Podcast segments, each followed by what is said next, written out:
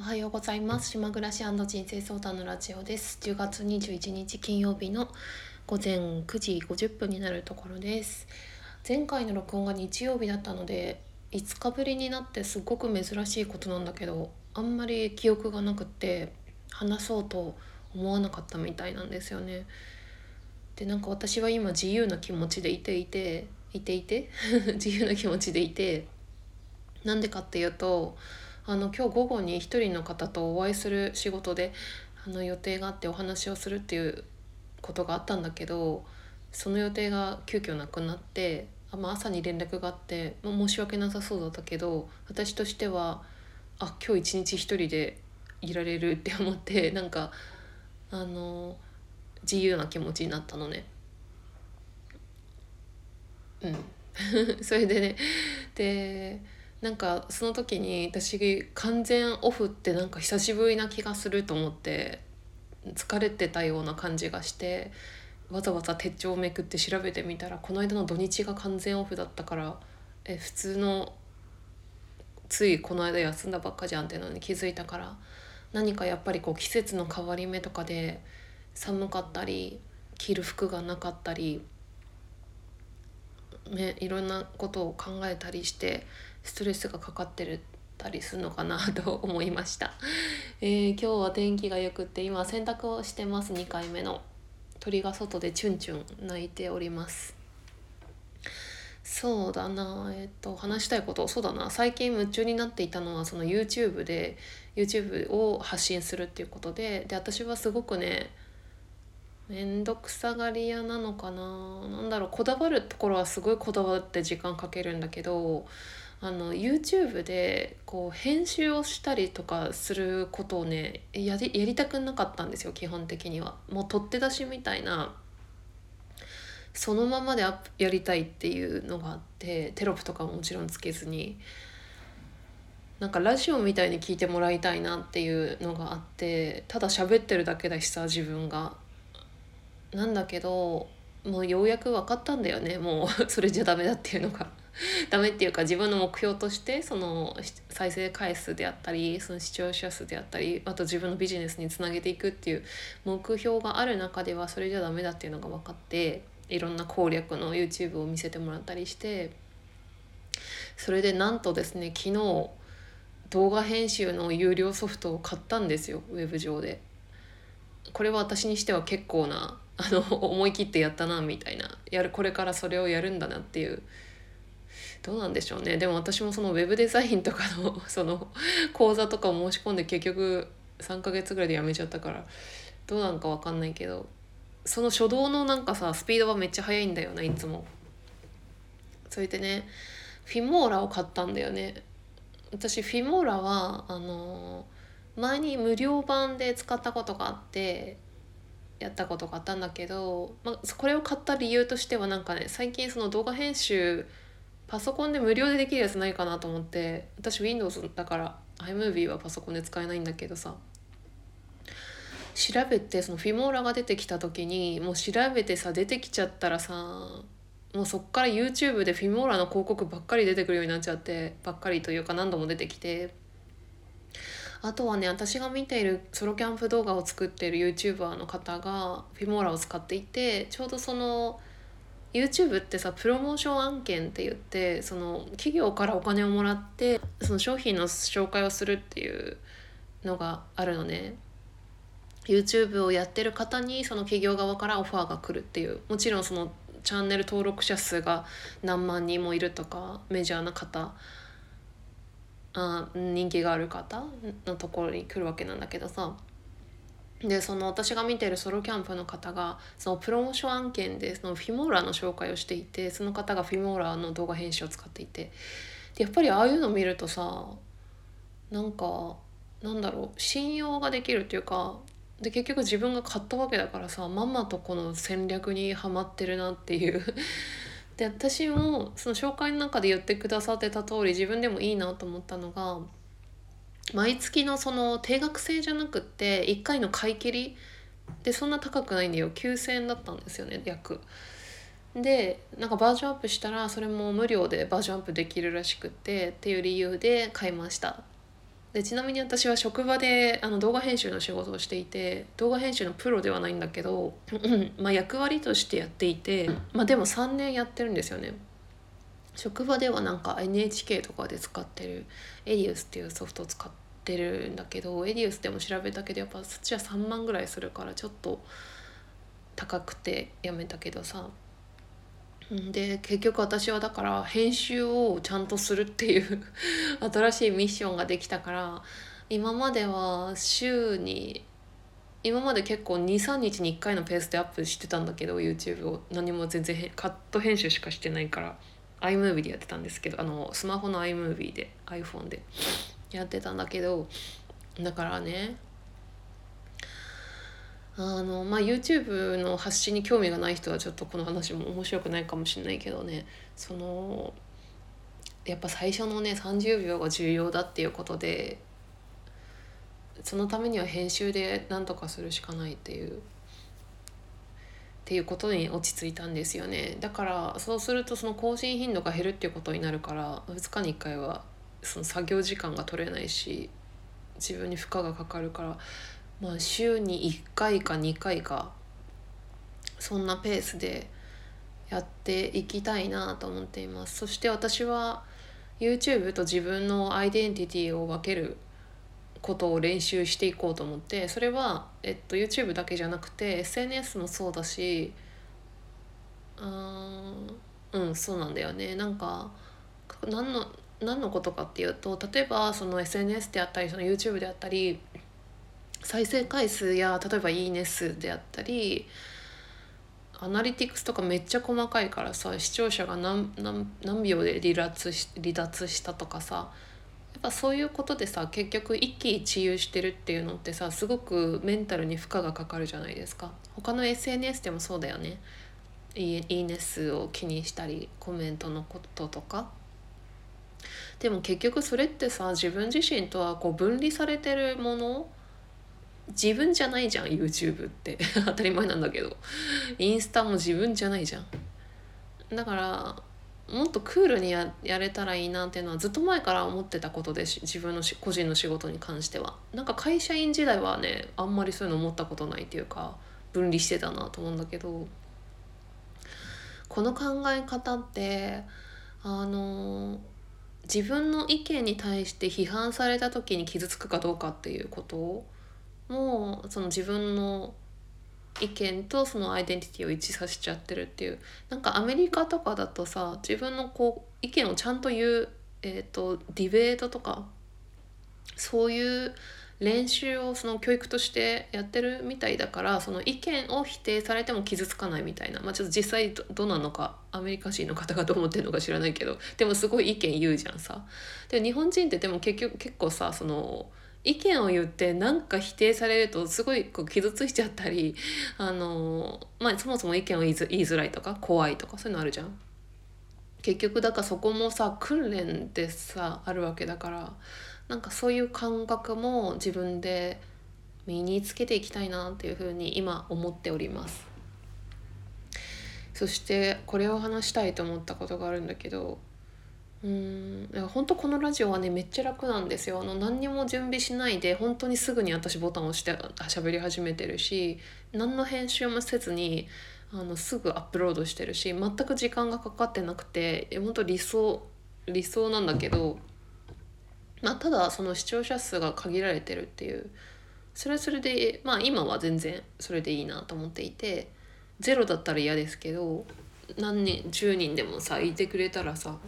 いつもしかも最後まで聞いてくれてると思思ってるからそういうのがそういう人たちがいるとすごく嬉しいんだけど YouTube に関しては数を伸ばしたいと思ってるから、うんまあ、ラジオはすごくありがたい場所だっていうことことを今お話ししました。あと話したいことがあってあの職場の引き出しをガサガサしてたら私が昔切り抜いたアンドプレミアムの記事が出てきて雑誌のねで切り抜いちゃってるからいつの号なのか分かんないんだけど私この特集がめちゃくちゃ好きで読み直してみて本当に素晴らしいなっていうふうに改めて思って多分ライターの方とかライターの方がいいんでしょうねきっと編集とか。えーと、あとはイラストレーションの塩野ひろ子さんっていう方が私が好きな描いてる人がこのイラストも可愛くてさ見えないのにすなんか むずちょっと申し訳ないんだけどちょっとそれをねちょっと紹介したいんだけど「How to make solo time」っていう一人の時間の作り方っていう特集ページでで私はいろいろな面白い記事があったんだけど一個ねすごく印象に残っていて YouTube で話そうと思って その練習で今喋るんだけどさあのー、私この記事何回も読んでるはずなんだけどさ何回読んでも忘れるんだね。この言葉知ってますか？えっ、ー、とママインドワンダリングっていう言葉をご存知でしょうか？マインドワンダリングっていうのは私は記事をこれは何度も読んでるはずだけどなんか初めて知ったみたいな気分でまた23日前に読んじゃって。この記事がめっちゃ良かった記事のタイトルは「日々のクオリティを高めるマインドフルネス瞑想をする」っていうもので瞑想実践者で研究者の藤野正弘さんっていう方のが教えてくれた記事 教えてくれたっていうかインタビューの記事なんだけどマインドフルネスってすごい有名じゃないですか言葉自体が。マインドフルネスの対義語がマイマインドワンダリング マインドワンダリングマイルドって言いたくなるねマインドワンダリングっていう言葉で私はその概念がすごくいいなって思ったっていうかあのねマインドフルネスっていうのは今ここに意識が集中してる状態？まあだから瞑想とかが一番分かりやすいよね。でも別にさ瞑想以外にもさ今ここに集中してる時っていろいろあるわけだよねその動画編集もそうだけど。でねその対義語のマインドワンダリングっていうのは今ここに集中していない状態で意識がいろんなとこに分散してる意識や思考とかが。でみんなもさあるじゃんていうかいつも ほとんど私もいつもそうだと思うんだけどうーんまあ一番分かりやすいっていうか良くない例としてはこう SNS をこうダラダラ見ててで SNS に書かれてることにあそうなんだと思ったり不安に思ったりなんだろう なんかいろんな感情や意識がいろんなとこにあちこち行ったりしてる状態。あとは本を読んでいてもなんか集中できなくてなんかちょっと違うこと仕事のことを思い出しちゃったりとか。あとはうんそうだよね。まあだからほとんど一日の中のほとんどなんだけどそれがねあそのマインドワンダリングっていうその意識や思考が分散してる状態っていうのが一の一日の中で約半分の時間がそうなんだって。それでそのマインドワンダリングの状態の時って研究の結果によると幸福度が下がってるらしいんですよ。それがすごい興味深いと思って。で例えばさコーヒーを飲みながらこうぼーっとしてる時、まあ、ぼーっとしてる時もマインドワンダリングなんですね。ぼーっとしてる時にさ例えばなんだけどあ私来月キャンプに行くな。楽しみだな。何食べようかな。とかなんかテントちゃんと張れるかな。とか星が見えるかな。とかさぼーっとしながらさいろいろ思考するじゃん。でさそのキャンプの思考ってさ楽しい思考じゃん。でもなぜか楽しい思考をしていても幸福度が下がってるらしいんですよ その研究結果によるとその状態に関して言えばね。だからその一日の中でそのマインドワンダリングとマインドフルネスの時間を自分できちんとコントロールしていくことが、まあ、自分が幸福にいい気分で生きていくためには必要であってでそのマインドフルネスっていうのがその必ずしも瞑想すればいいとかまた呼吸法をやればいいとかもちろんそれは一番いいいいんでしょうけどでも結構さハードル高いじゃんさ瞑想とかってさ。習慣化がそのしづらいというか、ま、人によっては。でねあのー、あれがあれでもいいんだってこれの記事に書いてたんだけどさコーヒーをあの集中して入れる時間とかで確かに私今月から前にもお話ししてるけれどもあの今までそのコーヒーを飲んでるんだけどずっと前からあの普通のさ個別個包装にパックされたドリップコーヒーを今まで飲んでたんだけど今月からちょっともうやめるかもしれないんだけどなんでかっていうとあっという間になくなっちゃって ちょっと値段が高いからどうしようと思ってんだけどあのえっと三角のなんて言うんだっけあれサーサーバーってサーバーじゃないよね。三角になってるやつをマグカップにはめてペーパーフィルターを置いて粉を冷凍庫から出し粉を入れそしてお湯は炭で浄水した水をあた、えーと、沸騰させ粉の上にお湯をちょぴっとのせて20秒間蒸らしそして、えー、コーヒーを注ぎとかってさそういうさ工程があるわけじゃんそのコーヒーを入れるっていう結構さその時間で集中してると思うんだよね自分が。なんかねでそういう時間でいいんだってだからそのマインドフルネスよりもマインドワンダリングの方が幸福で幸福度が高い。で自分も振り返ってみてもそのコーヒーをこの丁寧に入れるっていう暮らしになってからなんとなくあのなんかいいような気がしていて 気分がね。で自振り返ってみてもその土日であったりお休み休みがめっちゃ多いんだけど私は。めっちゃ多い休みの中でも今日はすごく良かったなとか気分がね気分とかなんだろう充実度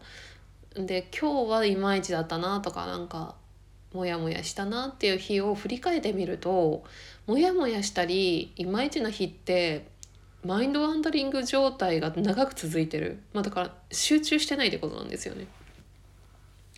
だから集中することのメリットに関して改めて私は感じた。そしてそれが瞑想だけじゃなくてもそういう日々のこと。で例えば何でもわざわざ何かをしなくても例えば食事の時に食べるという行為に集中する、まあ、それ自分でやってないんだけどさ そう例えばね本にネットとかにも書いてたんだけど口に物を入れ咀嚼し胃に入っていくな様子を感じ、えー、次何食べようかとか なんなんていうの？一個ずつその丁寧に食事をするとかまあだから今ここに集中するってことだよね とにかく。っていうのを自分で意識的にやる。ででかといってマインドワンダリングが必ずしも悪いものではなくてでそれは自分でもコーヒーを飲みながらキャンプのことを想像してる時間って幸福度は下がってるらしいけど気持ちがいいんですよね。でもそれは多分コントロールされてるそのなんていうかなこうドライヤーをして休憩時間の一定期間とか多分こう短期間っていうかなんていうのかな。決められた時間でやってるからか気持ちがいいのかなと思って。例えばその状態を何時間も何時間も続けてやったら確かにモヤモヤすると思うのね。あうんといやその話。あ話が行ったり来たりしちゃった。マインドワンダリングは悪いものじゃないっていう話をしてたんだけど。えっとね例えば仕事で何か企画を考えたりとか、えーと、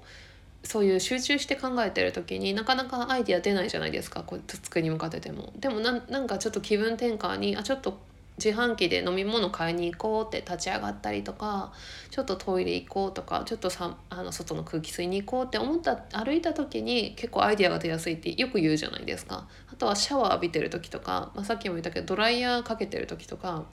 そういう時にアイディア出やすくて私もめっちゃあるんだよねそれは。私結構ドライヤーしてる時になんかいろいろいいこと思いつくってことがあってでもそれってさマインドワンダリングの状態なんですよね。だからそういういいアイディアが思いついたりとかなんかそういうこともあるからさどど悪いものじゃなくてどっちもどどっちもどっちじゃないコントロールしていくことが大事っていうこと。繰り返しになったけど。でで例えばその SNS をたまには見たいっていう時もじゃあ今から10分だけ SNS 見ようとか SNS 見てる時はマインドワンダリングなのでそういうふうに時間を決めてマインドワンダリングとマインドフルネスの時間を自分で作っていくっていうことがなんかねいいんだってっていうのをそれ知って前も読んだんだけど改めてね非常にこれ面白かったなっていい記事だったなっていうふうに思いました。ちょっとじゃあどこか読んでみようかな。えっ、ー、とねそうですね。うん。えっ、ー、とえっ、ー、と米英などアメリカやイギリスなどです。えーと、資本主義が加速する国々でマインドフルネス瞑想が求められているのはそのせいかもしれない。あちょっとその前から読んだ方がいいか。いくつかの研究では使用する情報デバイスの量が多ければ多いほど使用する頻度が高ければ高いほど集中力や幸福度が低下していることも示されています。情報デバイスっていうのはスマホやパソコンとかそういったものですね。えー、米なえ米で読み方合ってんのかな？米など資本主義が加速する国々でマインドフルネス瞑想が求められているのはそのせいかもしれない。大切なのは今この瞬間の経験や出来事に集中をとどめる力だ。そのために集中瞑想という方法があります。やり方は簡単で特定の対象を設定してそこに注意を向け続けるだけ。注意する対象は何でもよくてろうそくの炎でもいいし月のイメージでもいい。マインドフルネス瞑想では自然な呼吸に注意を向けることが多いですね。自然を姿勢を正して目と口を閉じて鼻の入り口で生じている自然な呼吸に集中します。もし集中もし注意が外部の音や内部の 身体感覚などにそがれたら気づいた時に呼吸に注意を戻す。それたら戻す。これをそれを繰り返すんです。これ一度一人の時間にぜひお試しを。なかなか集中は続かない。それはとても自然なことです。瞑想1500時間やっているような人たちでも20分間で15回はマインドワンダリングしているという実験結果もあります。集中する、気がそれる、それに気づく、また集中する、これを繰り返し実践することで少しずつ集中する時間が長くなり、えー、それたことに早く気づけるようになり、早く戻れるようになってきます。神経科ちょっと読めない。なんとか性の話を思い出してみてください。これを1日5分ずつでもいいので継続的に実施していくことが大切なのです。うん。うんうん。っていう感じ、まあ、一日に何度か行うことを選んでそれを心を込めてする。これはいい練習になります。例えば仕事の合間にコーヒーを入れる。業務のことを考えずに火を注ぐために腕を傾ける動作。湯が生み出す音立ち上がる香りそれを胸いっぱいに吸い込んだ際に生じる感情や感覚それらにただ気づいているという状態これを毎日繰り返すことで行為自体のクオリティが少しずつ高まっていきます。それは日常の暮らしそのものにも広がっていく。努力と効果は語学学習と一緒ですから。やった分だけ高まります。いいでしょうすごい。他にもねいい記事がいろいろあったんでまたちょっと次回以降にご紹介したいと思います。まあ、前も多分絶対にこれ喋ってるんだけどさあと最後に余談なんだけどあのうんと私がそのトイレが近くて病院に行こうか思ってたけど行くのやめて YouTube で見た筋トレその子宮え子宮じゃない骨盤底筋やそしてふくらはぎの筋トレをするっていうのをねやってみたらねなんかね改善治ったわけじゃないんだけどだいぶ改善されてきててとても感動しているけども私はちょっとプラシーボ効果かもしれないっていうのもちょっと思ってたんで自分によくありがちなんだけどさ新しいよこういうのやると最初はいいんだけどすぐに慣れて戻っちゃうとか今使ってる枕も最初は本当に眠れたんですよもう。でもだんだんまた元に戻っちゃったから結構そのプラシーボ体質なんかなのかなって思うんだけどでも筋トレ毎日続けていて、うん、あのマリナさんの YouTube の子宮骨盤底筋伸ばし骨盤のや筋トレとかもすごく気持ちがいいし続けていきたいなと思っています。はいじゃあ洗濯ができたようなので干したいと思います、えー、聞いてくださってありがとうございました。